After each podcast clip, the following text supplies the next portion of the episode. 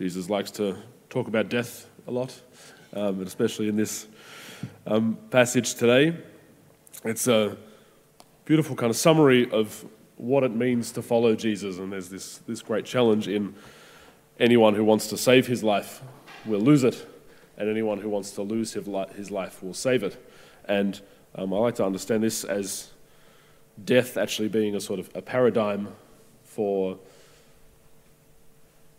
the, the life of Christ that we are to take up. Like the, the way that we are to follow Jesus is by dying. And let me explain what that means. Obviously, we're all going to come to the end of our earthly life and die literally in that sense. But when Jesus says anyone who wants to save his life will lose it, and anyone who wants to lose his life will save it, he's talking about that kind of selfless giving um, in which we're actually we're not clinging to and defending this life that we've got. We're not trying to kind of hoard up goods and riches and, and protect ourselves and surround ourselves with um, good things, but where we've learned to love, we've learned to give of ourselves, and to pour out our life in that way.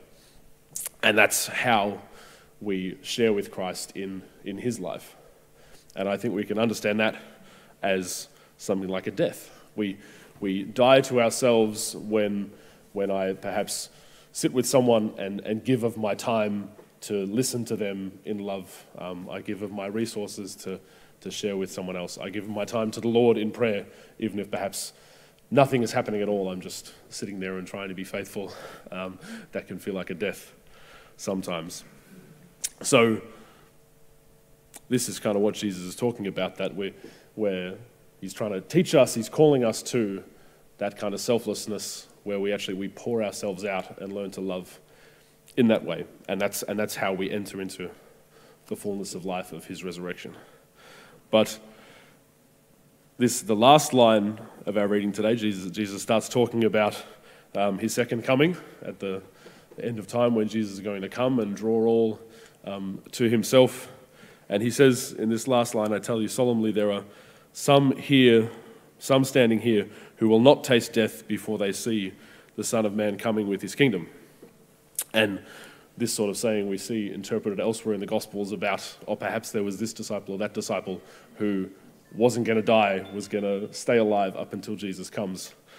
But I wonder if Jesus is meaning this the other way around. I just want to think of this in the other way around. I'm not saying this is an authoritative interpretation or anything. But what if by, by not tasting death before Jesus comes, he's actually talking about those of us who don't learn to die and give of ourselves. And therefore, we, we won't be able to join in the kingdom because we haven't learned to, to die to ourselves. We haven't lost our life so that we can gain it with Jesus.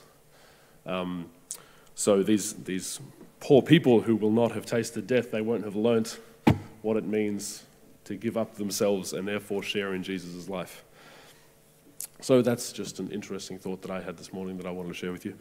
Um, but let's just take up this encouragement that Jesus gives us to, to die to ourselves, to take up our cross every day, um, not, just, not just in the great sense of, of giving our, our whole life for the Lord, but we can give of ourselves um, to each person who comes in front of us, and we can give of ourselves in each moment, um, dying to our wills, dying to our own self protection, and giving ourselves to love of others and to uniting ourselves more closely with Jesus and with the Father's will for us.